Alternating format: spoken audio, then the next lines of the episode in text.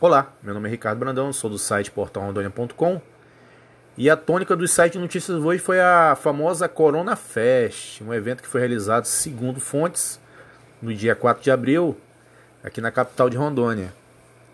É, hoje teve uma coletiva do Estado, onde o secretário Fernando Máximo, o secretário de Segurança, enfatizou a, a questão da, da falta de consciência das pessoas que realizaram esse evento, a falta de responsabilidade, mas vale salientar o, o secretário de Segurança, o secretário de Saúde, até o próprio governador, é, que não está havendo nenhuma fiscalização do poder público em relação a filas em banco.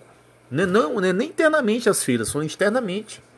Hoje a Caixa Econômica da, da, da Carlos Gomes, a agência Madeira Mamoré, foi fechada porque uma colaboradora está com suspeita ou foi confirmada de coronavírus.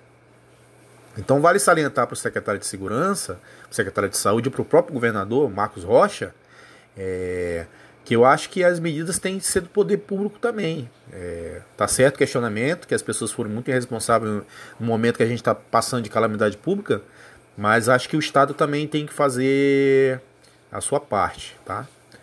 É, obrigado aí pela audiência, tá? Mais notícias no site portalrondônia.com. Obrigado.